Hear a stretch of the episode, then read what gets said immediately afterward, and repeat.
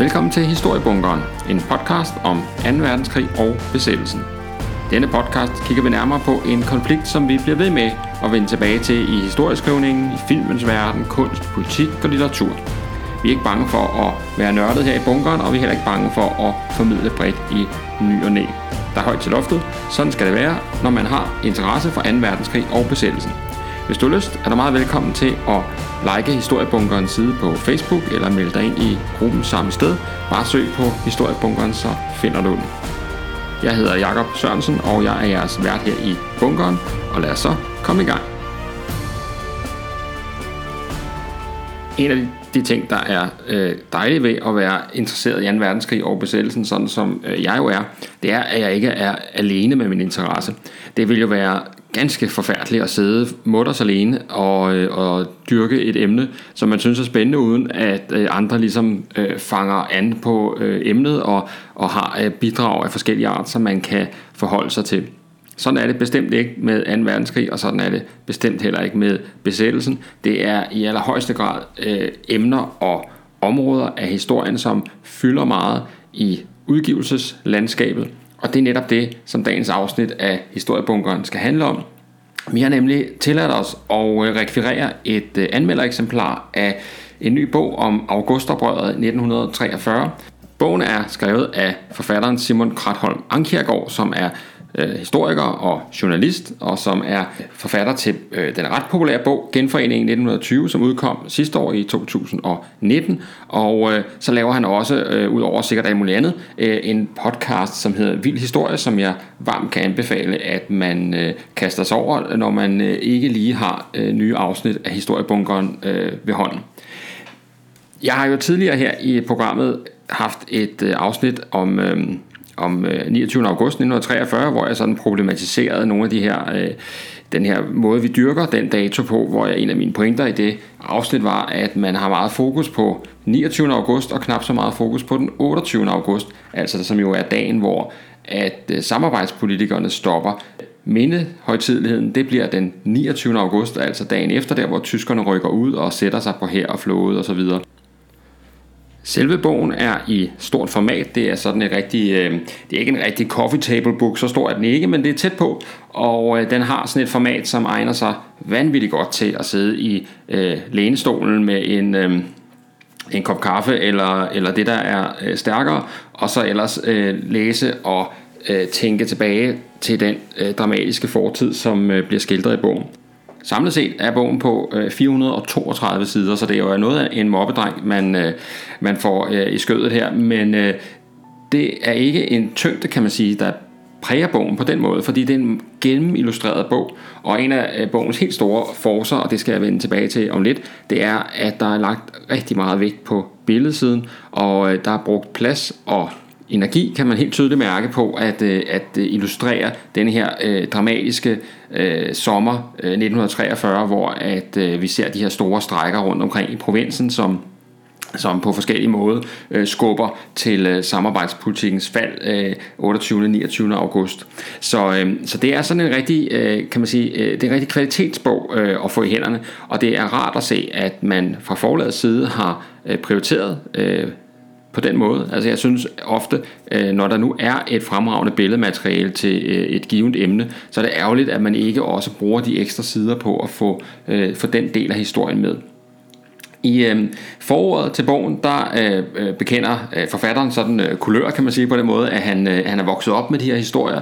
Han har øh, øh, familie selvfølgelig, som, øh, som øh, de fleste af os måske har, der selvfølgelig har levet under besættelsen i et eller andet omfang, og været med til forskellige ting, og der er han vokset op med de her historier, de har ligesom øh, været i ham, og nu har han så haft lejlighed for at skrive den her øh, historie ned. Og øh, den består øh, bogen sådan overordnet af en øh, række kapitler selvfølgelig, og de kapitler, de er sådan øh, øh, bygget op med noget øh, optakt til, øh, til sommeren 43, hvor vi ligesom bliver sat ind i, øh, i hvad hedder det, øh, hele besættelsessituationen, samarbejdspolitikken, hvad er det for noget, øh, den her begyndende øh, sabotage, og, og, og, og, som jo bliver en torn i øjet på tyskerne hen ad vejen. De her ting bliver sådan øh, øh bygget op. Og så har vi sådan, øh, kan man sige, øh, bogens øh, hoveddel, som er øh, en sådan næsten dag for dag øh, gennemgang af øh, sensommeren, øh, altså med primært august måneds sådan dramatiske øh, begivenheder.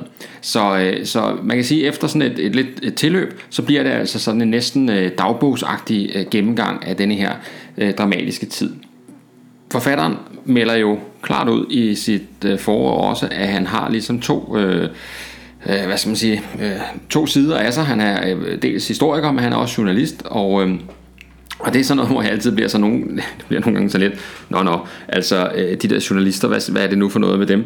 Øh, og, øh, og jeg tror, at, øh, at det er fordi, det ligesom ligger lidt implicit, at hvis man, øh, at journalister er ligesom lidt på en måde bedre til at fortælle historier, jeg ved ikke rigtigt, om det er det, øh, de fremhæver, øh, at de har ligesom nogle af de her sådan fortællegreb med sig øh, via deres øh, journalistiske fag, øh, måske bedre til at vinkle historierne, skære dem til og sådan ting. Og det kan også godt være, at, øh, at det forholder sig sådan, og, øh, og man kan i hvert fald tydeligt mærke i øh, bogen her, altså at øh, forfatteren har øh, greb om en fortællestil, som øh, låner en hel del faktisk nok fra, øh, må man sige, øh, fra øh, litteraturens verden, altså skønlitteraturens verden, øh, hvor man øh, dramatiserer, bygger stemninger op, øh, klipper mellem scener og den slags for at skabe, øh, skabe øh, drama og spænding i bogen, og det synes jeg egentlig øh, lykkedes ganske godt, og få den her, kan man sige, øh, den her fortælling, der bliver drevet frem ved hjælp af de her øh, knep eller fortælle tekniske virkemidler, eller hvad vi nu skal kalde dem.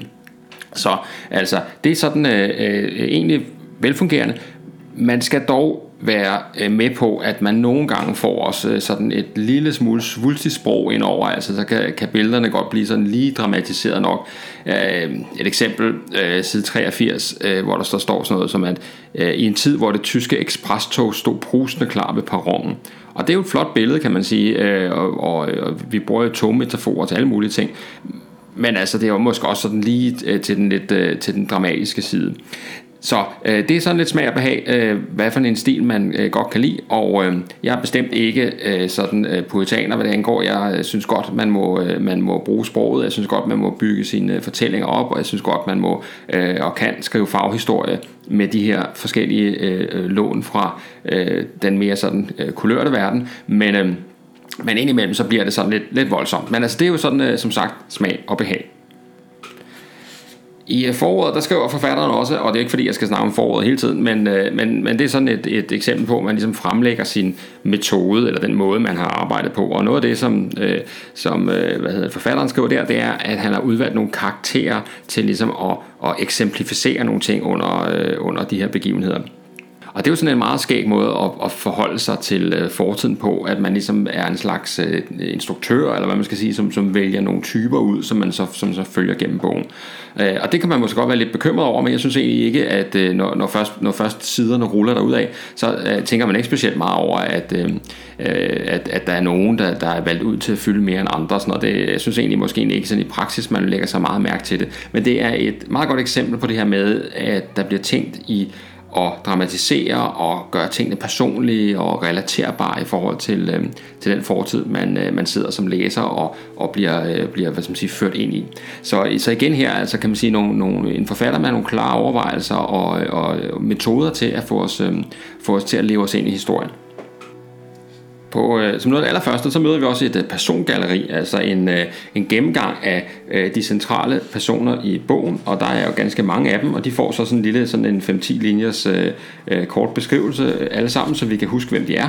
Og, øh, og man kan sige, hvis man ikke er sådan, altså overhovedet er bekendt med, øh, med perioden sådan øh, lidt mere detaljer, så har man nok glemt de fleste af de her ting, når man, når man, hvad hedder det, når man først når frem til personerne sådan et par hundrede sider senere, men man, så ved man, hvor man kan få informationerne og, og bladre tilbage og se, hvor de, hvad, hvad, hvordan er det nu lige, hvem er det nu lige Oscar Stekkelberg er, hvem er det nu lige Niels Erik Vangsted er, hvem er det nu lige at O.C. Mor eller Johannes Kjærbøl, eller hvem det nu er, som øh, er med i den her persongalleri, hvem er det nu det er. Så det er sådan en service for, øh, for læseren, og, øh, og, og det er jo, øh, kan man sige, øh, igen øh, et eksempel på, at forfatteren tænker på sin målgruppe og sit publikum, og vil gerne øh, tage os i hånden og hjælpe os igennem øh, fortællingen. Man kan også sige, at historien om Augustoprøret 1943 er jo en vældig god historie i sig selv. Altså kan man sige grundlæggende en spændende fortælling, og, øh, og, og der skal selvfølgelig nok noget til, før man ligesom kan kan gøre den kedelig, eller på nogen måde ligesom sådan øh, forfladige fortællingen, eller hvad man nu kunne forestille sig. Og det, det gør øh, forfatteren bestemt ikke her. Altså vi får den dramatiske historie fortalt, og der er øh, masser af drama, masser af, af, af spænding og øh, en kulmination i de her øh, strækkeramte øh, provinsbyer i, øh, i august 1943. Det fungerer øh, fint som kan man sige en, øh, en sådan øh, spændende genfortælling af en øh, kendt velkendt historie, må man sige. Fordi det er jo ikke sådan, at augustoprøret 43 er en periode i besættelseshistorien, eller i Danmarks historien for den sags skyld, som er uberørt.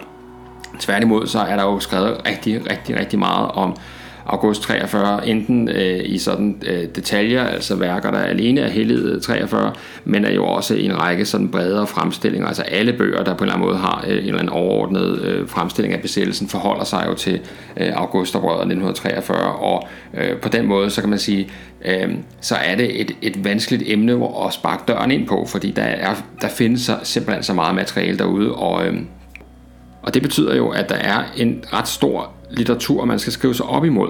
Altså der er ret mange ting, man skal tage ind i sine overvejelser, når man skriver, fordi der er allerede så meget, der er gennemdokumenteret, eller er blevet, øh, hvor der er blevet lavet forklaringsmodeller og synteser henover, øh, hvad, hvad betyder det ene, hvad betyder det andet.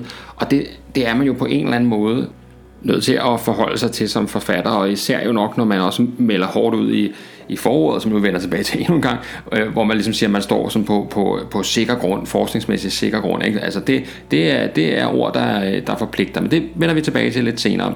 Inden da, så vil jeg altså først og fremmest understrege, at, at det er en sindssygt flot illustreret bog, den her. Og øh, det er den, fordi at man har valgt at virkelig øh, prioritere de her illustrationer og øh, fundet en række fotos frem, som vi sjældent ser fra den her periode. Det er jo ikke fordi, at der er øh, vanvittigt mange fotos, som, øh, som vi ikke kender. Hvis man er sådan lidt nørdet omkring besættelsestiden, så, er, så er, der, øh, er der en række klassikere, som går igen, og de er øh, også med i den her bog, og ville også mangle, hvis de ikke var med i den her bog. Men derudover har man faktisk besværet sig med at finde en række af de øh, fotos frem, som vi ikke normalt ser fra besættelsestiden.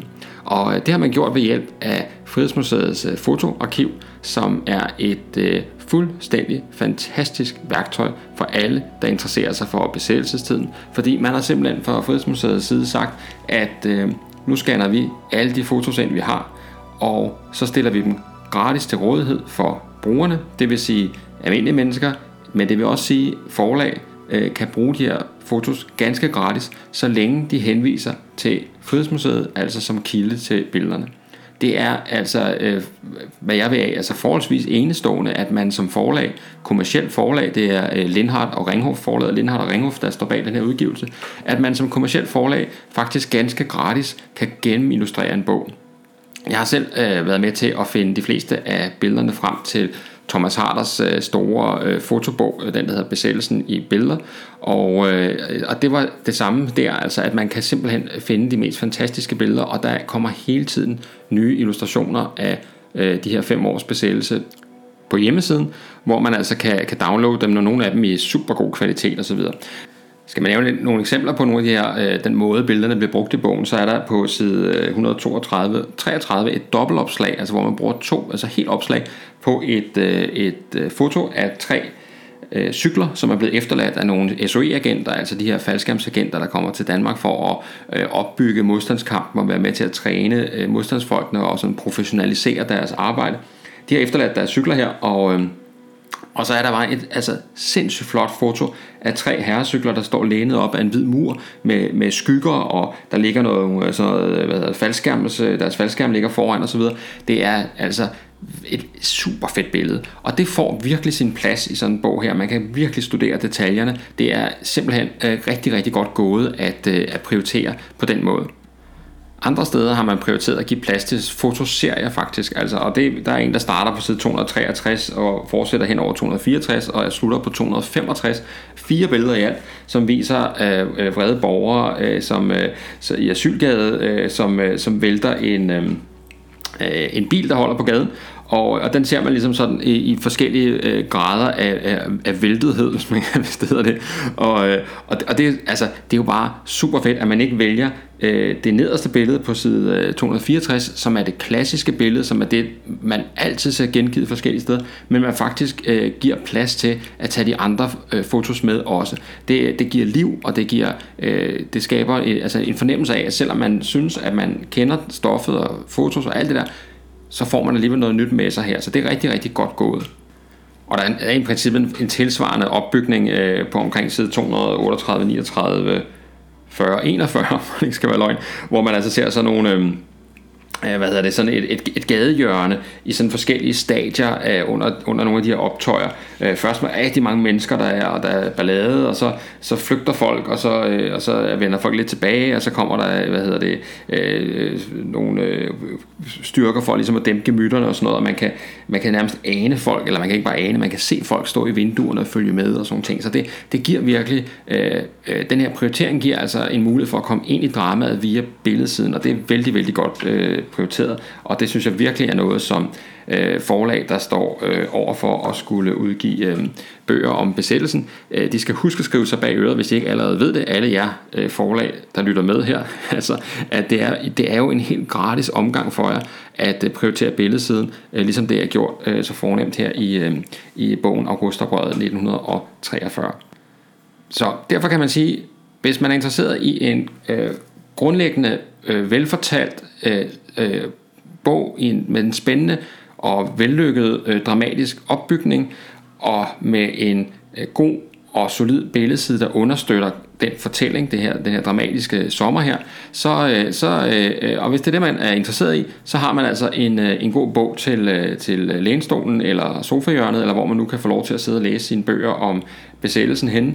Øhm, men der er nu også nogle problemer og nogle udfordringer ved, ved bogen her, som jeg synes, man lige skal tage med. Fordi der er en... Øh, der er, der er nogle begreber, synes jeg, i bogen, som bliver brugt misvisende, og, øh, og hvor jeg synes, at øh, fremstillingen bliver øh, forsimplet eller sløret i forhold til, hvordan øh, det i hvert fald er min vurdering, at tingene var dengang. Og, øh, og en af dem er, at øh, forfatteren meget ofte eller skidt i gang i bogen, øh, bruger betegnelsen danskerne om en meget, meget bred gruppe. Side 15 for eksempel. Øh, det er en rejse ind i en tid, hvor danskerne fik nok. Eller side 153. Danskerne var begyndt at gå med Royal Air Force huer. Og, øh, eller 169. Danskerne sang forbudte og for tyskerne provokerende sange. Som Tipperary og Internationale. Og øh, det er bare lige tre eksempler her. Og, og der må man sige, når vi kigger på den her begivenhed, som bogen handler om, så er det jo altså nogle store strækker og sådan uroligheder i provinsbyer rundt omkring i Danmark. Ikke i hovedstaden, ikke ude på landet, men i en række større provinsbyer. Og, øh, og det vil sige, øh, er det udtryk for, at danskerne har fået nok? Altså kan, man, kan vi lave den her, øh, kan vi lave den kobling? Kan, vi, kan man ophæve augustoprøret øh, 1943 som værende danskerne, altså et oprør fra danskerne. Og det mener jeg er at oversælge begivenheden en hel del. Øh, og det skal jeg nok vende tilbage til, øh, hvorfor jeg mener det øh, lidt mere udfoldet. Men jeg synes, at man skal være opmærksom, når man tager en hel befolkning faktisk til indtægt for noget. Især når man kan sige, ja, altså, der var mange mennesker på gaden, men der var også mange mennesker, der ikke var på gaden. Og, øh, og øh, der var mange steder i Danmark, de ikke var på gaden, og der var mange steder, de forholdt sig fuldstændig i ro. Så, øh, så det, jeg mener, man skal gøre, når man beskriver sådan en begivenhed, som, som den, der ruller over landet, eller det hele af landet, er det jo så i august 1943, jamen så er det jo at være præcis. Hvem taler vi om? Hvem er det, der går på gaden? Hvorfor gør de det? Og, og det fører til et af de andre øh, Øh, udfordringer, der er i bogen, og det er, at jeg synes, at øh, kommunisternes rolle i det her, øh, de her strækker øh, ikke fylder nok. Altså jeg synes, det bliver, de bliver underspillet lidt. Øh, og der, der kan man altså godt tydeligt markere, at det her det er de strækker, som, som, øh, som ruller øh, over øh, byerne. De er jo i høj grad øh, sat i søen af, af kommunisterne, og der mener jeg altså ikke, at forfatteren er helt, øh, helt klar nok på at få, øh, få ligesom trukket dem langt nok frem i historien. Samtidig så synes jeg også, at øh, det vil være ret vigtigt at øh, få fremhævet det her med, hvad er det egentlig, hvad er det egentlig de går på gaden for? eller rettere sagt, hvad er det, de går på gaden imod. Og der, øh, der er jo en anden øh, øh, øh, historiker, øh, som har beskæftiget sig med perioden, ham der hedder Henning Poulsen. Og øh, Henning Poulsen han skriver et sted om, øh, om, øh, om august her, at øh, de paroler, som øh, blev brugt ved, ved strækkerne, og det er en vigtig pointe, han skriver, de var ikke vendt mod samarbejdspolitikken. Altså, øh, det, det, at øh, de var vendt mod, øh, mod tyskerne, og, øh, og det vil sige, at øh, modstandsbevægelsen, som han siger, de kunne ikke tage folkemasserne til indtægt for at dele deres synspunkt i forhold til samarbejdspolitikken. Altså, når modstandsbevægelsen går meget ud af at fremstille det her som et opgør med samarbejdspolitikken, så harmonerer det i hvert fald, hvis man spørger Henning Poulsen, ikke med, hvad der egentlig stod på skiltene og hvad der blev råbt øh, i gaderne. Så vi kan måske ikke konkludere, at øh, danskerne ville noget andet, eller øh, hvad det nu kan øh, ligge en for. Øh, når vi går ned og kigger i det, de var måske øh, eje og sure på på besættelsesmagten, men altså måske ikke på samarbejdspolitikerne, i hvert fald ikke, øh, når vi spørger andre, der øh, studerer øh, sagen her. Altså noget med, at man ikke skal forveksle intentionerne med årsagerne. Altså hvad er, der kan jo være flere forskellige interesser på spil, og det, det er forfatteren selvfølgelig også godt klar over og, og, og nævner også, men jeg synes, at det skal længere frem i sådan en fortælling her, at, øh, at der er altså en, øh, i den danske befolkning en meget stor grad af øh, normalitet, som præger også sommeren 43. Normalitet forstået på den måde, at man altså ikke er på gaden og strække, man er ikke nede og laver optøjer, man tager ikke ned i centrum af byen, når man ved, at, øh, at tyskerne er på, øh, på, øh, på gaden. Altså, rigtig mange folk bliver hjemme. Så at tolke det her som sådan en, en noget, danskerne gør, det er, det er nok øh, voldsomt øh, at, at gå så langt. Og det samme med de eksempler, jeg nævnte, det her med for eksempel de her Royal Air Force huer altså er det nu også sådan, at danskerne gik med Royal Air Force huer?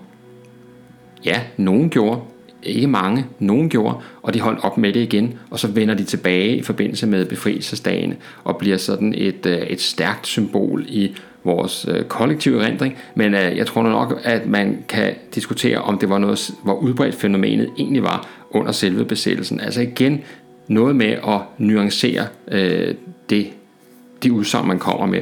Og ja, øh, sang alle danskere nu også de her provokerende forbudte sange som Tipperary og Internationale. Jeg tvivler på, at øh, hvis vi kigger på de forskellige politiske skæld, at der var særlig mange, der ikke befandt sig på venstrefløjen, som, altså dem, der ikke var på venstrefløjen, som sang internationale, trods alt. Så hvor, hvor kommer den historie fra, for eksempel? Der, der mangler vi et, øh, et klart kildeapparat, eller noteapparat hedder det i, øh, i bogen her, fordi øh, der er øh, ikke fodnoter, og, øh, altså sådan, kan man sige sådan akademiske fodnoter i, øh, i bogen, men, men der er bagerst i bogen sådan en, en liste over, hvor, hvor stammer de forskellige oplysninger fra, men det er jo ikke altid sådan, at hvis man finder en oplysning i et kapitel, som man tænker, det kunne jeg godt lide, hvor ved han det fra, øh, så er det altså sjældent, man kan finde ud af, hvor det kommer fra. Eksemplet med øh, Royal Air Force Huer, og eksemplet med øh, de her øh, øh, sange, som danskerne gik og sang, øh, der, der kan jeg ikke finde ud af, hvor, at, øh, hvor forfatteren har de her oplysninger fra. Og det ville jo ellers være ret interessant at, at ligesom kunne, kunne fremlægge det. Der er også nogle steder i bogen, hvor der optræder nogle fejl og mangler, og man kan sige, som udgangspunkt er det også altså sådan, at jeg tror ikke nærmest, der er udgivet nogen øh, historisk bog nogensinde, hvor, hvor man ikke øh, kan stille spørgsmålstegn ved, ved noget af indholdet, eller hvor der ikke er, sniger sig øh, store små fejl ind og sådan noget. Sådan er det bare, og, og det, er, det, er en del af, øh, det er en del af gamet, altså når man har modet til ligesom at at lægge navn til en udgivelse, så, øh, så, øh, så, så, så stiller man sig altså lidt nogle gange sin røv lidt i, i, øh, i, i klaskehøjde, ikke? fordi at, at der er altid, altid et eller andet, som, som den er gal med, og det som forfatter selv kender her alt til at have lavet den her øh, småfejl og, og nogle gange mere graverende fejl rundt omkring i, øh, i ens materiale. Jeg kan godt i det her øh, lukkede forum afslører, at øh, i første udgaven af min bog, øh, Operation Overlord, øh, da den udkom tilbage i 2004, der havde øh, snedet sig et øh, stillbillede fra øh, filmen Den længste dag ind i bogen, som, som jo altså, øh, som ellers øh, blev solgt som om, at det var skam... Øh, Øh, det var skam fra, øh, fra D-dagen, og, og det var jo ikke lige tilfældet, så øh, øh jeg skal bestemt ikke sådan øh, være mere øh, heldig end at, øh, end at sige, jeg har også selv lavet små fejl, men øh, det forhindrer mig jo ikke i at opdage andres, og jeg synes, at jeg lige vil nævne et, et par af dem. Det er ikke fordi, der er vanvittigt mange, men lige et par af dem, for lige at sige, her er nogle eksempler, man måske skal være opmærksom på en anden gang. Altså for eksempel et, øh, et foto på side 359, som viser øh, Hitler med nogle af hans øh, nærmeste medarbejdere, og, og der står, og det bliver gjort meget ud af i billedteksten, at det er fra Ulveskansen, altså Hitlers øh, sådan førerhovedkvarter senere i, øh, i krigen.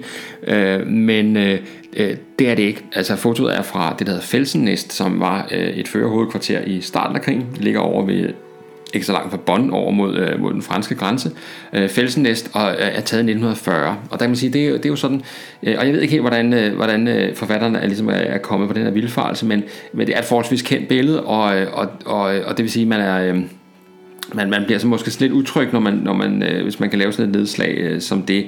Øh, et andet sted står der øh, næsten ud af sammenhængen, at, øh, at øh, departementchefstyret, altså dem, der går ind og overtager efter, at øh, regeringen træder tilbage, at de, at de er informeret på forhånd om, øh, om hvad hedder det, øh, om jødeaktionen, og det er jo øh, også noget, som, som i hvert fald nok skulle have været skrevet tydeligere, om ikke andet.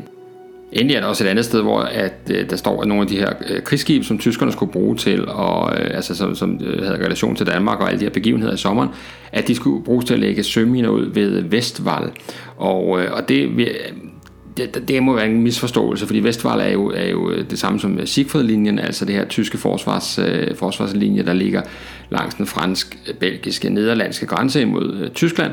Og, øh, Øh, og der, der bruger man jo ikke søminer, så, så hvad, hvad det præcis er, at forfatteren øh, tænker over der, det, det, det skal jeg ikke kunne sige. Men det, det er sådan et eksempel på en, en irriterende fejl, som dukker op, hvor man tænker, Nå, okay, det, det er sådan lidt mærkeligt, det her lige, øh, lige er her. Men øh, fred være med det. Øh, sådan er det altså, som sagt, altid i, øh, i alle fremstillinger, at man, der, det, det skulle være utroligt, hvis der ikke var et eller andet, som, øh, som lige klipper hister her. Og derfor er det heller ikke noget, der ligesom overhovedet skal afskrække læseren øh, fra at, øh, at kaste over bogen her. Hvad man til gengæld godt kan være lidt øh, mere kritisk overfor, synes jeg, det er en af bogens grundlæggende konklusioner. Det er jo ikke en bog, som er, øh, kan man sige, den bog, der fokuserer på det dramatiske og på fortællingen og historien om øh, august 43, men det er ikke en bog, der øh, har som ambition at komme med nogle større fortolkning af, hvad er det her for en begivenhed, og hvad betød den, og altså sådan en syntese, eller øh, hvad vi skal sige, som kan, som kan være med til at hæve sådan en øh, fortælling op til noget, til at sige noget lidt, lidt overordnet, noget større måske om dansk øh, besættelsestid. Det er ikke ambitionen øh, i nogen særlig stor grad. Men alligevel kommer der nogle øh, konklusioner på banen. Den ene øh, har jo allerede været omkring det her med danskerne, altså danskerne som sådan et, øh, et, et, fælles, øh, et, et, et fælles folk, der ligesom siger fra over for tyskerne, og det mener jeg er en klar, klar overfortolkning af begivenhederne dengang. Og det knytter sig også til noget, som jeg faktisk også mener er en, en øh, overfortolkning af begivenheden. Øh, og det ligger nærmest i selve ordet eller selve betegnelsen augustoprøret. Øh, er det overhovedet et oprør? Altså kan, kan de begivenheder, de dramatiske begivenheder, strækker, optøjer, de her ting, er det, er det et oprør, vi har med at gøre? Er det et decideret øh, stormløb mod magthaverne? Øh, er, det, er det det, der kendetegner øh, august øh, 43? Det er jeg ikke helt sikker på.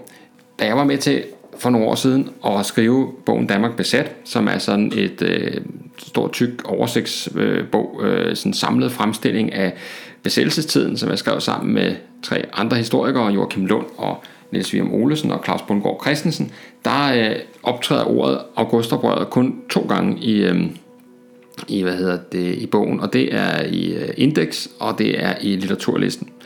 Øh, vi bruger ikke begrebet augustoprøret i den her fremstilling af besættelsen. Vi bruger, øh, taler om det som august øh, uroligheder, øh, fordi vi mener, at oprør det er en overfortolkning. Øh, og det øh, vil jeg gerne uddybe, øh, og også sætte i relation til, øh, til Simon øh, Kratholm øh, Ankers øh, øh store, flotte augustoprøret 1943 bog, fordi at hvad skal der egentlig til for at være lave et oprør?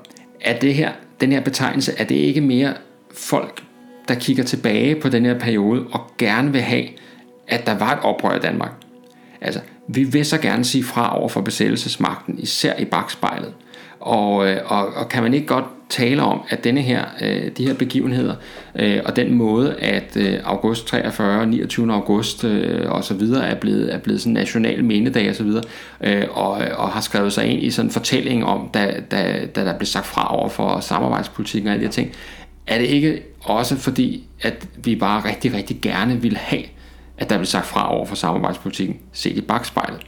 Øh, altså, at der er en... Øh, næsten et pres på, kan man sige, fra, fra efter, eftertiden, for at, øh, at, at have begivenheder under selve besættelsen, som peger i det, man kan kalde den rigtige retning i forhold til at sige fra over for øh, nazisme og besættelsesmagt, og, øh, og hvad der jo i, i, i vid udstrækning bliver opfattet som en øh, nærmest umoralsk øh, samarbejdspolitik af nogen i hvert fald, altså et svigt øh, over for Danmark. Så jeg mener faktisk, at selve betegnelsen kan man godt diskutere, og, og man bør være kritisk over for den. Øh, og det er, det, det, det er ikke ærnet den her bog. Altså den her bog, der kan man sige, der er det, der er det øh, den dramatiske øh, gode historie, der fortælles. Og det hænger så sammen med det sidste punkt, som, som jeg vil komme ind på her. Og, og det er øh, en moderne myte, der er opstået omkring besættelsen og omkring Danmark under besættelsen, nemlig at Danmark bliver allieret i løbet af besættelsen. Det er øh, en, noget, man hører det flere gange, og øh, man hørte det for nogle år siden, da øh, øh danske krigssejlere var øh, blevet inviteret med til øh, Normandiet for at være med til at fejre årsdagen for invasionen af, øh, øh hvad hedder det, øh, altså fordelingen. Og der kunne man læse, at det betød nu, at Danmark var blevet anerkendt som allieret nation, og øh, det var sådan en stor nyhed i øh, medierne, og dronningen holdt en tale og alt muligt andet, og begyndte at tale om Danmark som sådan en allieret nation. Og det, det, det er simpelthen forkert. Altså det er simpelthen forkert. man, kan ikke, man kan ikke tale om, at Danmark på noget tidspunkt under besættelsen er allieret, altså med Storbritannien og USA og alle de ting. Og det kan man altså ikke, fordi at den danske regering er enten en regering, der samarbejder, eller en regering, der ikke Øh, er til stede. Vi har ikke en eksilregering med noget som helst mandat øh, i, øh, i udlandet. Det nærmeste vi kommer er øh, det, der hedder det Danske Råd i London, som jo meget specifikt understreger, at vi er ikke en regering, heller ikke efter at Christmas Møller kommer over osv. Kongehuset forbliver jo i Danmark.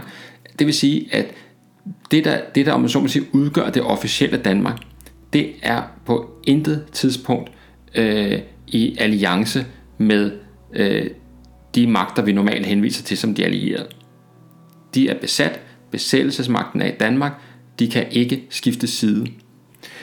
Det man oplever er jo, at der er nogle borgere, der opfører sig på en måde, som om man så må sige, vælger side. Der er nogen, der deltager som civile søfolk, der er nogen, der er øh, øh rigtig allieret krigstjeneste, altså uniform osv. Der er øh, nogle, øh, en del af det diplomatiske landskab med Henrik Kaufmann i spidsen, som, som bryder med København. Men man kan ikke tale om, at Danmark er allieret. Man kan tale om, at Danmark er et og bliver øh, konsekvent under krigen opfattet som et venligsindet land, som mod deres vilje er besat af tyskerne. Øh, når man læser øh, kilderne i Foreign Office, altså det britiske udenrigsministerium, så levner de ikke nogen tvivl om, at, øh, at Danmark er et venligsindet land, men man er ikke allieret. Så det vil sige, når, og det står faktisk allerede på, øh, på bogens, øh, på bogens øh, bagside, at, at den handler om Augustoprøret 43 og den dramatiske historie om folket, ikke? har vi folket, danskerne, der rev tæppet væk under samarbejdspolitikken og drev Danmark over i den allierede lejr. Og at det mener jeg simpelthen er, er helt uholdbart at komme med sådan en, øh, en konklusion. Den bliver gentaget også til sidst i øh, bogen, måske en lille smule mere øh, afdæmpet, men der står, at, at øh, augustoprøret og samarbejdspolitikkens kollaps stødt og roligt sejlede øh, øh, Danmark øh, mod allieret havn. Og der må jeg altså bare sige, at vi er simpelthen nødt til at øh, erkende vores fortid og erkende, at vi, Danmark var et land, der blev besat, og som var besat gennem hele krigen, og hvor der ikke var en eksilregering, der var ikke en eksil her. Det tætteste, man kommer på, er jo den danske brigade, som, øh, som jo befandt sig i Sverige, men som jo ikke øh, indgik i øh, øh, kamphandlinger øh, under krigen, og som jo også var kontrolleret af, øh, af de danske politikere hjemme i Danmark.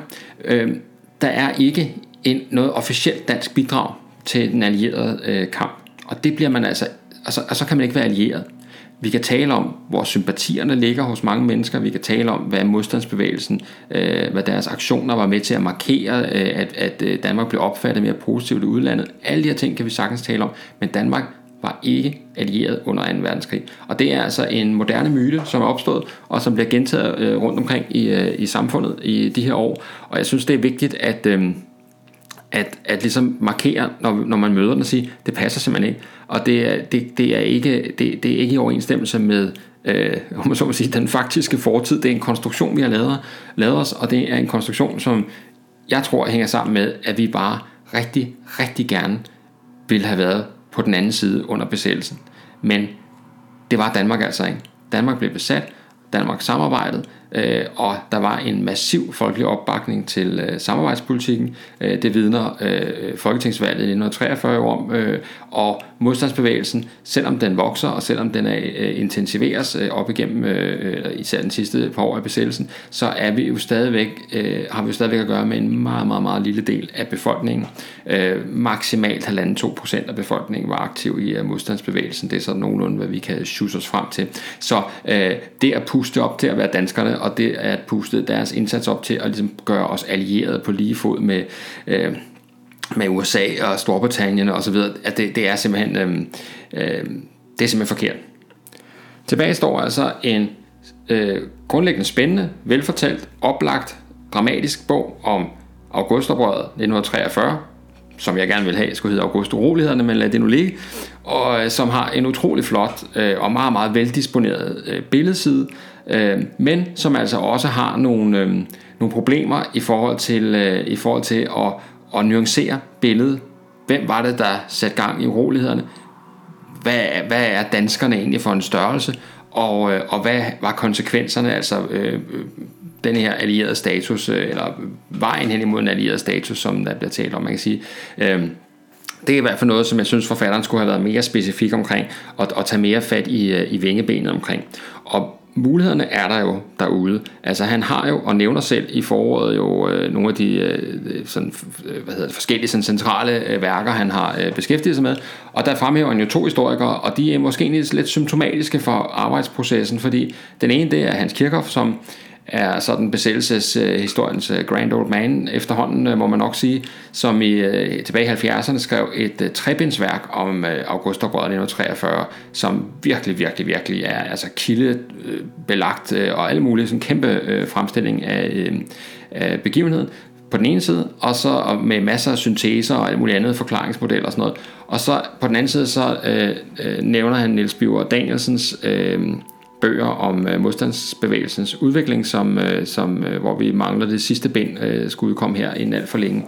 Og det er nemlig to meget, meget, meget forskellige øh, historikere. Altså den ene, som sætter det ind i en forklaringsramme og laver synteser og alt muligt andet, og så den anden, øh, Niels Bjørn Danielsen, som, øh, som jo faktisk øh, øh, fortæller sådan en meget anekdotisk historiestil, altså sådan, en, øh, sådan øh, med, med, sådan, med en hel masse episoder, men aldrig rigtig ligesom samler sammen og siger, hvad, hvad betød det så, og hvor mange mennesker var egentlig med i modstandskampen og de her ting. Men altså man får sådan en fortælling baseret på, øh, på episoder.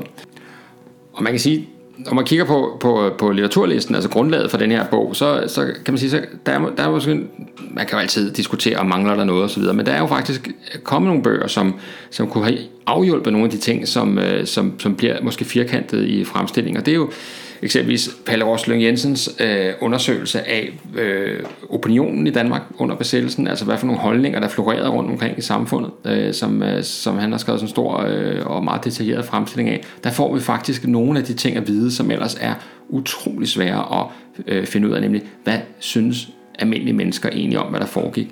Fordi vi har jo næsten med næsten alle kilder fra besættelsen, der har vi at gøre med efterrationaliseringer. Kæmpe øh, øh, mængde af erindringsbøger og alt muligt andet, som husker tilbage på fortiden, og derfor jo altså kommer til ligesom ofte jo nogle gange at, at, at skrue lidt på parametrene. Men hvad mente de egentlig i samtiden? Og der har øh, Palle Rosling Jensen blandt andet gjort det helt geniale, at øh, at indsamle et meget stort antal øh, dagbøger, som han gennemgår, øh, hvor folk jo skriver ned dag for dag, hvad de synes om forskellige ting. Og det giver jo faktisk et øjebliksbillede, som, øh, som er det, som kan være så vanskeligt at skaffe. Så det, det var bare et eksempel på, på en titel, som kunne have været med til at, ligesom at kvalificere nogle af de her øh, de, de, de ting, der kommer til at blive lidt for bombastiske i, øh, i fremstillingen her. Det var dagens afsnit af Historiebunkeren. Tak fordi du lyttede med. Som sagt i starten, så er du velkommen til at finde os frem på Facebook og melde dig ind i Facebook-gruppen eller like vores side, så du kan følge med i, hvornår der sker noget nyt i, øh, i bunkeren. Og øh, så til sidst, vil jeg da også gerne sige, at det er jo helt gratis at lytte med her. Øh, historiebunkeren bliver drevet af interesse og begejstring for historien. Men øh, har du lyst til at give en lille donation til driften af historiebunkeren, så modtager vi meget gerne bidrag på MobilePay på 74 59 TA. Det var 74 59 TA. Husk at tjekke, at der står historiebunkeren i modtagerfeltet, inden du sender et bidrag afsted. Og lad mig i den forbindelse sige tusind tak til jer, som har sendt bidrag afsted. Øh, og hvis I undrer jer over, hvad det for eksempel bliver brugt til, så kan jeg da afsløre, at øh, mit seneste indkøb har været en, øh, en stor detaljeret analyse af det tyske angreb ind over Frankrig, altså det der hedder Falgelp i, i øh, 1940, som øh, på et eller andet tidspunkt bliver genstand for et afsnit herinde, og der kan jeg allerede love, at der er fantastiske øh, detaljer til, til historienørderne. Så det var et eksempel på, hvor, hvor midlerne forsvinder hen. På forhånd tak, og på genlyt næste gang bunkeren åbner op.